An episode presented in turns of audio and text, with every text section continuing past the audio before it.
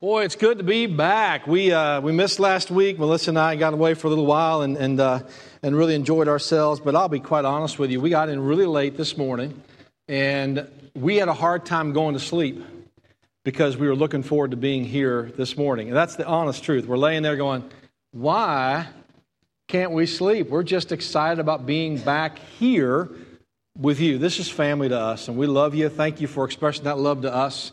We had a great time, and thank you for all the work that went into last week while we were gone.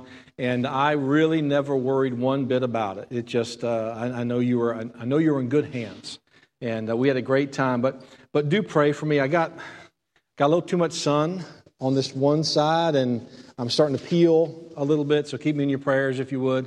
I'm afraid it's going to spread to this side, and I just, you know, I'm just you know, I'm not feeling any love whatsoever. I don't feel, I don't feel any sympathy, no nothing. The nine o'clock crowd was a lot more sympathetic than the 11 o'clock crowd. You're more cynical, aren't you? That's what it is.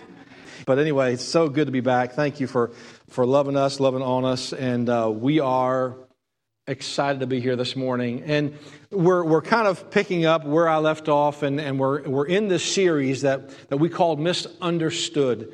And it is it is an opportunity for us to kind of get a little bit deeper with some scriptures and some verses and some passages that maybe we have looked at incorrectly, not intentionally, but maybe we've misused them or misunderstood them or maybe misinterpreted, misinterpreted them, misapplied them.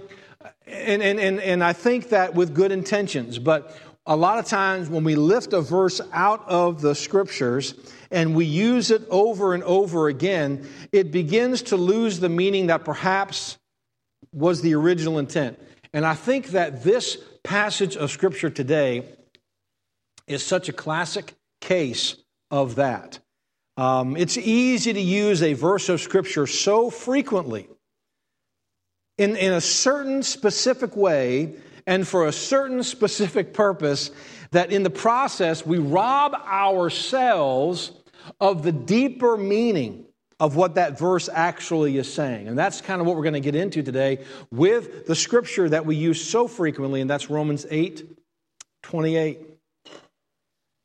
And most of us, if we have been saved for any length of time, have at least heard this verse used to try and comfort somebody when they're going through a time of, of difficulty or some kind of suffering. And we know that all things work together for good to them that love God, to them who are the called according to his purpose. It's a beautiful verse. And what we like to do is we like to take that verse anytime somebody is going through a hardship or a difficulty or suffering that we cannot explain and we throw it out there to make them feel like it's all going to be worth it. Like like it's going to be okay and, and you're going to you're going to get twice as much as what you lost or whatever. And we often use that passage i believe with good intentions by saying stuff like well i'm sorry that you got fired but god has something better in store for you. Because romans 8 28 says or yeah i know that divorce is rough, but you never know what God has for you in the future. It's going to be something better than what you had. Or I know the doctors have done everything they can, but God must have something really exciting in store for you. And it's all going to work out for good. It's all going to be better.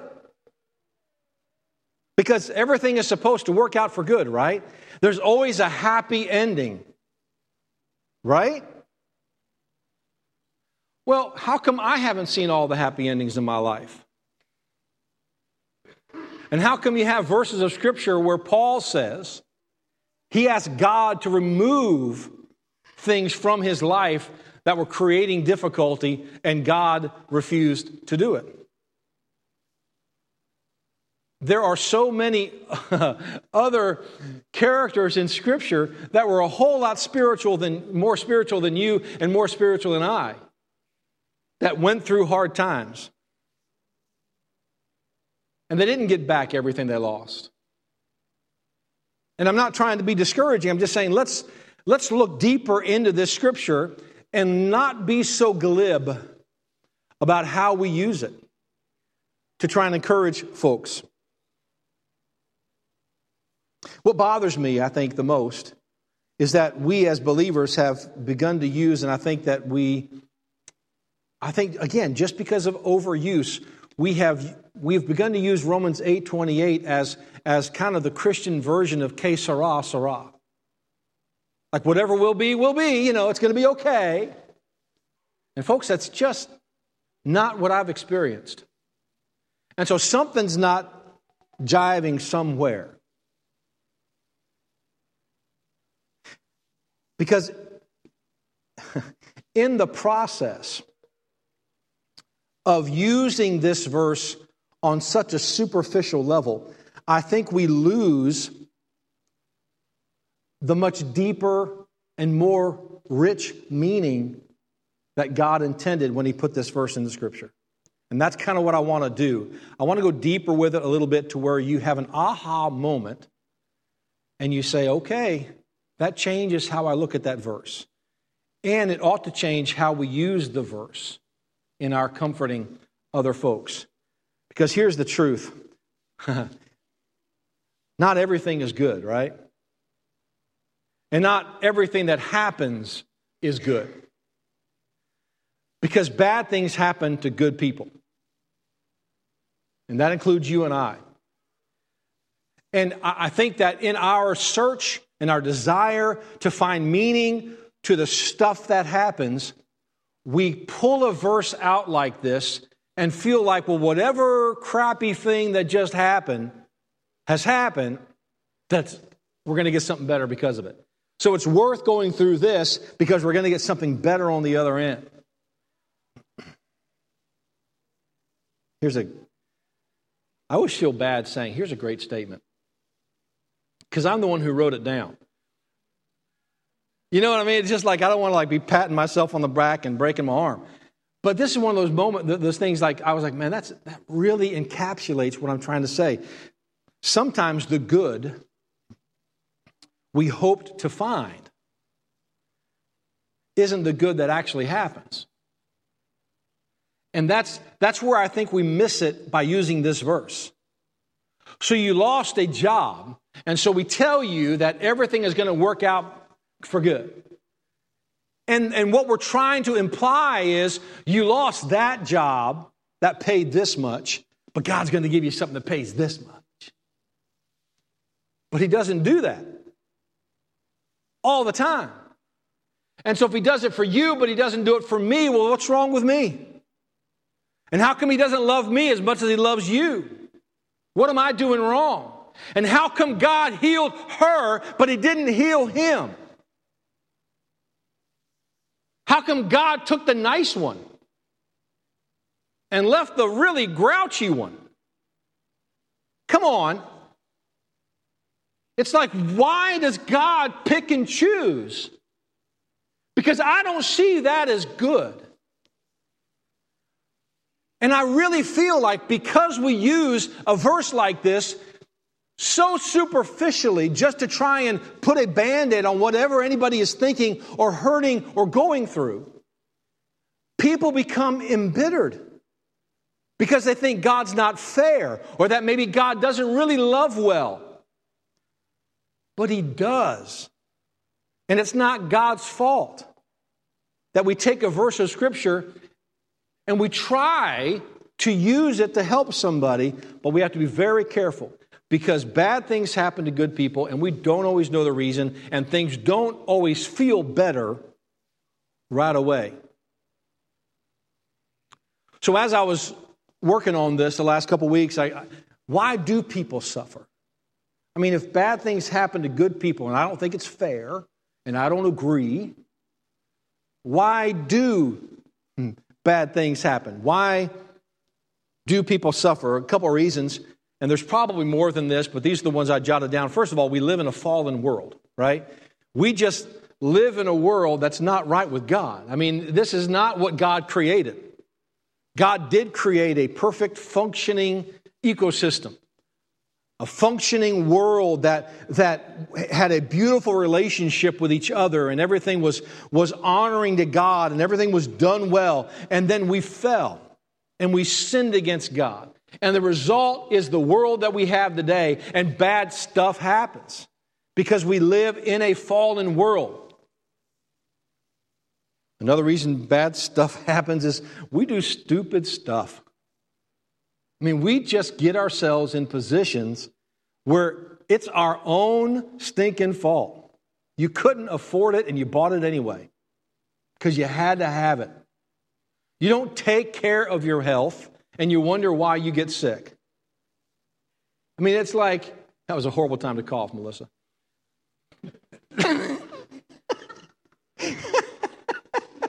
Maybe nobody else heard that. I'm really sensitive to when she coughs because it usually means she's trying to get my attention. Does your wife do that? Like across the room? yes, ma'am. Right there, baby. I got you. But I think sometimes we just do stupid stuff and then we expect everything to be okay because we're good people. If you do stupid stuff, stupid stuff's going to happen. Come on, you've raised kids, right? You're going to act like an idiot? Here's what happens when you're an idiot. What did John Wayne say? Life's, life's hard. It's harder when you're stupid. We do stupid stuff. Another reason bad things happen is because sometimes we just need correction. We're going the wrong direction, we made a bad decision, and we just need to be corrected. So something happens, God brings something into our life so that maybe we'll wake up and change direction or make a better decision. And then sometimes, rarely anymore, I think, I think bad things happen to us sometimes because of our faith. Now, I don't consider ourselves in America a persecuted church. I do feel like morals in this country are sliding. I do feel like we are in a different world than I was raised in. I think that you go back a few generations and America looked completely different than it does now. I am afeared about the, about the kind of world my kids are going to grow up in and what my grandkids are going to grow up in. It, it, it concerns me. But I don't feel persecuted because I'm a Christian. I don't feel like bad things happen to me. I think when we, I think anymore today in America, and I'm not saying like this never happens, but I think on whole in America, sometimes we say we're persecuted for our faith when really we're just being persecuted because we're a jerk. And I think, I think, I think people have a hard time with us sometimes, not because of what we believe, but because of how we behave. And so sometimes our what we blame as Christianity is really just you being a jerk. And so so I don't I don't consider that being persecuted for your faith. You're being persecuted because you're like sandpaper. And people don't like you. Hmm. I am not trying to be unkind. I think it just, I think that, um, I, I don't think people are as upset with us about our position as they are about our disposition. Now, sometimes they are, and I'm not, I'm not, I know the media and, and, and there's a whole crowd in this world that wants to uh, put the Bible aside. I get all of that, and I firmly believe that. But most of the time, I think it's just because we have a bad disposition, not because of our position. So I think that, that, yes, I believe that bad things do happen because of our faith, much more so in other countries than here. But those are some reasons why I think legitimately bad things happen. Now, I'm not trying to explain them away, but, but when those bad things happen and we pull this verse out of our arsenal and we say, see, all things work together for good. So it's just a matter of time. Just hang on. Everything's going to get better. You're going to have a better job, a nicer car, more health. Sometimes that doesn't happen. And so, what, what I'd like to do is take a look at a few things in this verse that kind of help clarify it. And by the way, verses 18 through 30 in Romans 8 deal with suffering. That whole passage deals with suffering in the life of the believer. And what we do is we take one verse out of there and say, see, everything is going to be all better. Let me sprinkle some dust and everything's going to, everything's going to feel better. And it just doesn't happen that way. And I think because we take it so lightly and superficially, then people just begin to doubt the goodness of God because they don't feel like this verse is being fulfilled in their life. So, a couple things I want to bring to our attention in this verse and then use other scripture to kind of shed light on what the verse is saying. That what I would love to happen is when we walk out of here, we still use this verse, but it means something more deep, deeper, and richer than just everything's going to be fine. The first thing I want to notice here is, is that we have to look at the big picture. So, the, the, the, the, the phrase that I want to use here is that the promise in this verse refers to the sum total of our life's events, not necessarily the isolated incidences of those events. So, like, just because you lost a job doesn't mean that you're going to have a nice wrapped up package with a bow on top of it that replaces that with something that much better. No, it may, it may be 20 years before you realize that that job loss created this situation, which led you here, which brought you to where you are right now. It's, it's the sum total of the events of your life, not the individual events that turn out good. The key word here in the, in the, in the verse is the word together. And we know that all things work together for good. So that one isolated incident in your life, it just is not fun to go through. But eventually, it's going to work together with everything else that happens in your life. And you look back, and good happened. My mom used to make a cake called the one, two, three, four cake. And the one, two, three, four was the number of ingredients that it had. Cup of this, two cups of this, three cups of this, four of these. And she'd mix it all together, bake it at a certain temperature for a certain period of time, and boop, out pops this delicious cake. I liked it when it would fall because it was more dense and chewy. That's how I liked it. So my dad and I would jump in the kitchen, try and get the cake to fall because we liked it better when it was heavy and dense. But she'd make this thing. But now listen, if you tasted just the cup of that or the cup of this or the four of those and tried to judge the cook before you tasted the finished product, you've missed the point of the whole recipe. And when you look at the individual events of your life, yeah, they're, they're not fun. It's not good, because not everything that happens is good. But the finished product can and will be. So it's the sum total, it's the big picture. The second thing I want us to notice here is, is we have to clarify the word good. Because the word good means beneficial, not comfortable. So think about this. So all things work together for good. What does God mean by good? I don't think it means what you think it means. I think the good that God has in mind is that which is good for you, not necessarily that which feels good. In context, if you read the next verse, it talks about the purpose behind the suffering is to be conformed to the image of Christ. So the good that he's talking about there is not a new car or a better job or healing. It's that what you are going through is going to have a good result. What's the good result, Eric? The good result is you're going to be more like Jesus. It doesn't mean replacing whatever you lost or getting back whatever you had to give up. The good that all things work together for good. In other words, they're beneficial to who you are as a person, who you are as a believer in Christ. I jotted this down. It's more important what those circumstances do to you than what they do for you. So it's about what God is trying to do in your life to make you who you're supposed to be, not the stuff He's trying to replace that you lost. I don't know what you're going through. But if you're going through it and you're resting on this verse and you're saying, well, you know, whatever it is it's going to work, it's, it, it's going to work, everything's going to piece together, and it's going to feel better when we're all done, that may not happen the way you think it's going to happen.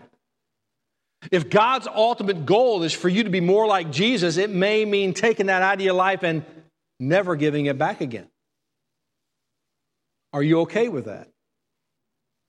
That's tough. But does that make you more like Jesus? Is that more like what God's plan for your life is? Things might get better. You may get a better job. You might be healed. But you might not. I mean, we've talked about it before. Jesus goes to the pool of Bethesda, right? Every year at this time, everybody who was crippled or lame or had a disease, the first one to hit the water after the angel touched the water, got healed. Do you know how many people there must have been around the pool? Trying to be the first one. This guy had been there for decades trying to be the first one. Jesus steps over all the other people and goes to the one person and heals him, steps over everybody else, and leaves. He only healed one person. So for us to glibly say, oh, well, everything's going to be better, I'm going to be healed, I'm going to get, it doesn't always happen. And it's not because God doesn't like you as much as he likes somebody else. God is concerned about what it's doing to you more than what it's doing for you. Let's look at a couple scriptures. So, so Paul, who wrote Romans 8:28, earlier in that same book said this. He said in Romans chapter 5, we glory in tribulations also. Wait, what? That ought to just make you stop there for a second. We glory in tribulations also, knowing that tribulation works patience, and patience experience and experience hope. So there's a purpose behind what Paul is saying you're going through because it's going to produce something in your life. It's going to make you a better follower of Christ. It's going to conform you to the image of his son. He also wrote the book of Philippians, and it says this in Philippians chapter 3, verse 10 that I may know him. Oh man, yes, I want to know Jesus. And the power of his resurrection. Yes, I want to know the power of his and the fellowship of his suffering. Not so much. It's in the same verse. That I may know him and the power of his resurrection and the fellowship of his suffering. Isn't that a beautiful word, fellowship? because Jesus suffered. And there is something incredible when you connect with somebody else who has suffered the way that you suffer. The fellowship of his sufferings. And then, oh, check this out. Why do we go through all this, Jesus? Being made conformable unto his death. So the idea is that there's a bigger reason for what we're going through other than just getting back what we thought we needed. Good does not mean what you think maybe it does. The third thing I want to mention, and we'll wrap this up, let's identify who the beneficiaries are. Right? So, so we use this verse very lightly, and that's what I want to try and avoid because this verse is written specifically to believers, those who love God. The promise is for those who love God. It's a statement of fact. For we know that all things work together for good to them who love God. Psalm 34, verse 19. I did not put it on the screen, but it says this Many are the afflictions of the righteous. That's not why I got in this, Eric. Many are the afflictions of the righteous, but the Lord delivers him out of them all. Isn't that beautiful? This is for believers. For a non believer, Suffering has little to no redeeming value. It's just something you got to go through because everybody goes through it. It just hurts and it sucks and it doesn't amount to anything other than the suffering that you went through. But for the believer, we have the confidence in knowing that whatever it is that we are going through has a purpose behind it that God intended to make something in our life change to be more of what we're supposed to be. And that's a beautiful thing. I can't think of a better story in the Bible than Joseph. Right? When you look at the totality of his life, he's in the pit. Come on. Hated by his brothers. They're thrown, he's thrown into a pit, then sold into slavery. He becomes a slave in Potiphar's house. Then he's lied about, thrown into prison. And it wasn't a short amount of time. It wasn't like God gave him a better life right after he got out of the pit. And it's not like God restored his position after he got out of prison or after he got out of Potiphar's house. No, he was thrown in prison. It was a long period of time. And then, towards the end of his life, after some things came full circle, he was able to say that God did all of this. So, the totality of his life is what made it a good thing, but the individual things were not. And I don't think that the way to get the way that he got there was the way that he thought he was going to get there. Because if you remember much about Joseph, we talked about him this, this last summer. You know, he had these dreams as a young boy about all of his family bowing down to him and he was going to be their ruler, and that's what began the friction between him and his brothers. And that ended up happening many, many years later, but not the way that he thought it was going to happen. So it's the you got to look at the big picture. And the good that he saw was not necessarily the way, the good that happened to get him there. So here's a couple questions I, I, I, would, I would suggest that you ask yourself when going through a hardship and before you use this verse. The first question is this In light of eternity, how is this a good thing? What does good mean? what does good mean in light of eternity? And then the second question I would suggest that we ask ourselves is how will this help me be more like Jesus? How will what I'm going through right now help me be more like Jesus? And listen, if you're not a believer, may I encourage you to experience what living life can be when you're in a relationship with Jesus Christ because there is a plan, there is a purpose that God has ordained for your life. I don't know what it is. But going through life without Him is such a waste of time. You're wasting moments and months and years when you could have a purpose behind what you're doing.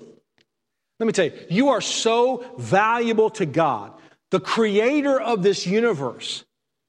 And he wanted so desperately to have a relationship with you that he took his own son and had him killed so that your sins and my sins can be paid for, so that he can have a relationship with you, but he still leaves it up to you. It's still your decision whether or not you want to enter into a relationship with Jesus Christ and therefore have a relationship with God Almighty. Everything's been done. You have to turn the switch on. One of the greatest illustrations of salvation I've ever heard is like when they built this building and they ran all the wires. I don't know what all they did. I don't know where all the wires go. I just know when I walk in the auditorium and behind that door is a switch, I turn a switch, all these lights come on. And I didn't do any of that, but I enjoy the benefit of it. And I don't understand all of it, I just enjoy the benefit of it. And everything has been done for you to have a relationship with Jesus Christ that is personal and meaningful and valuable.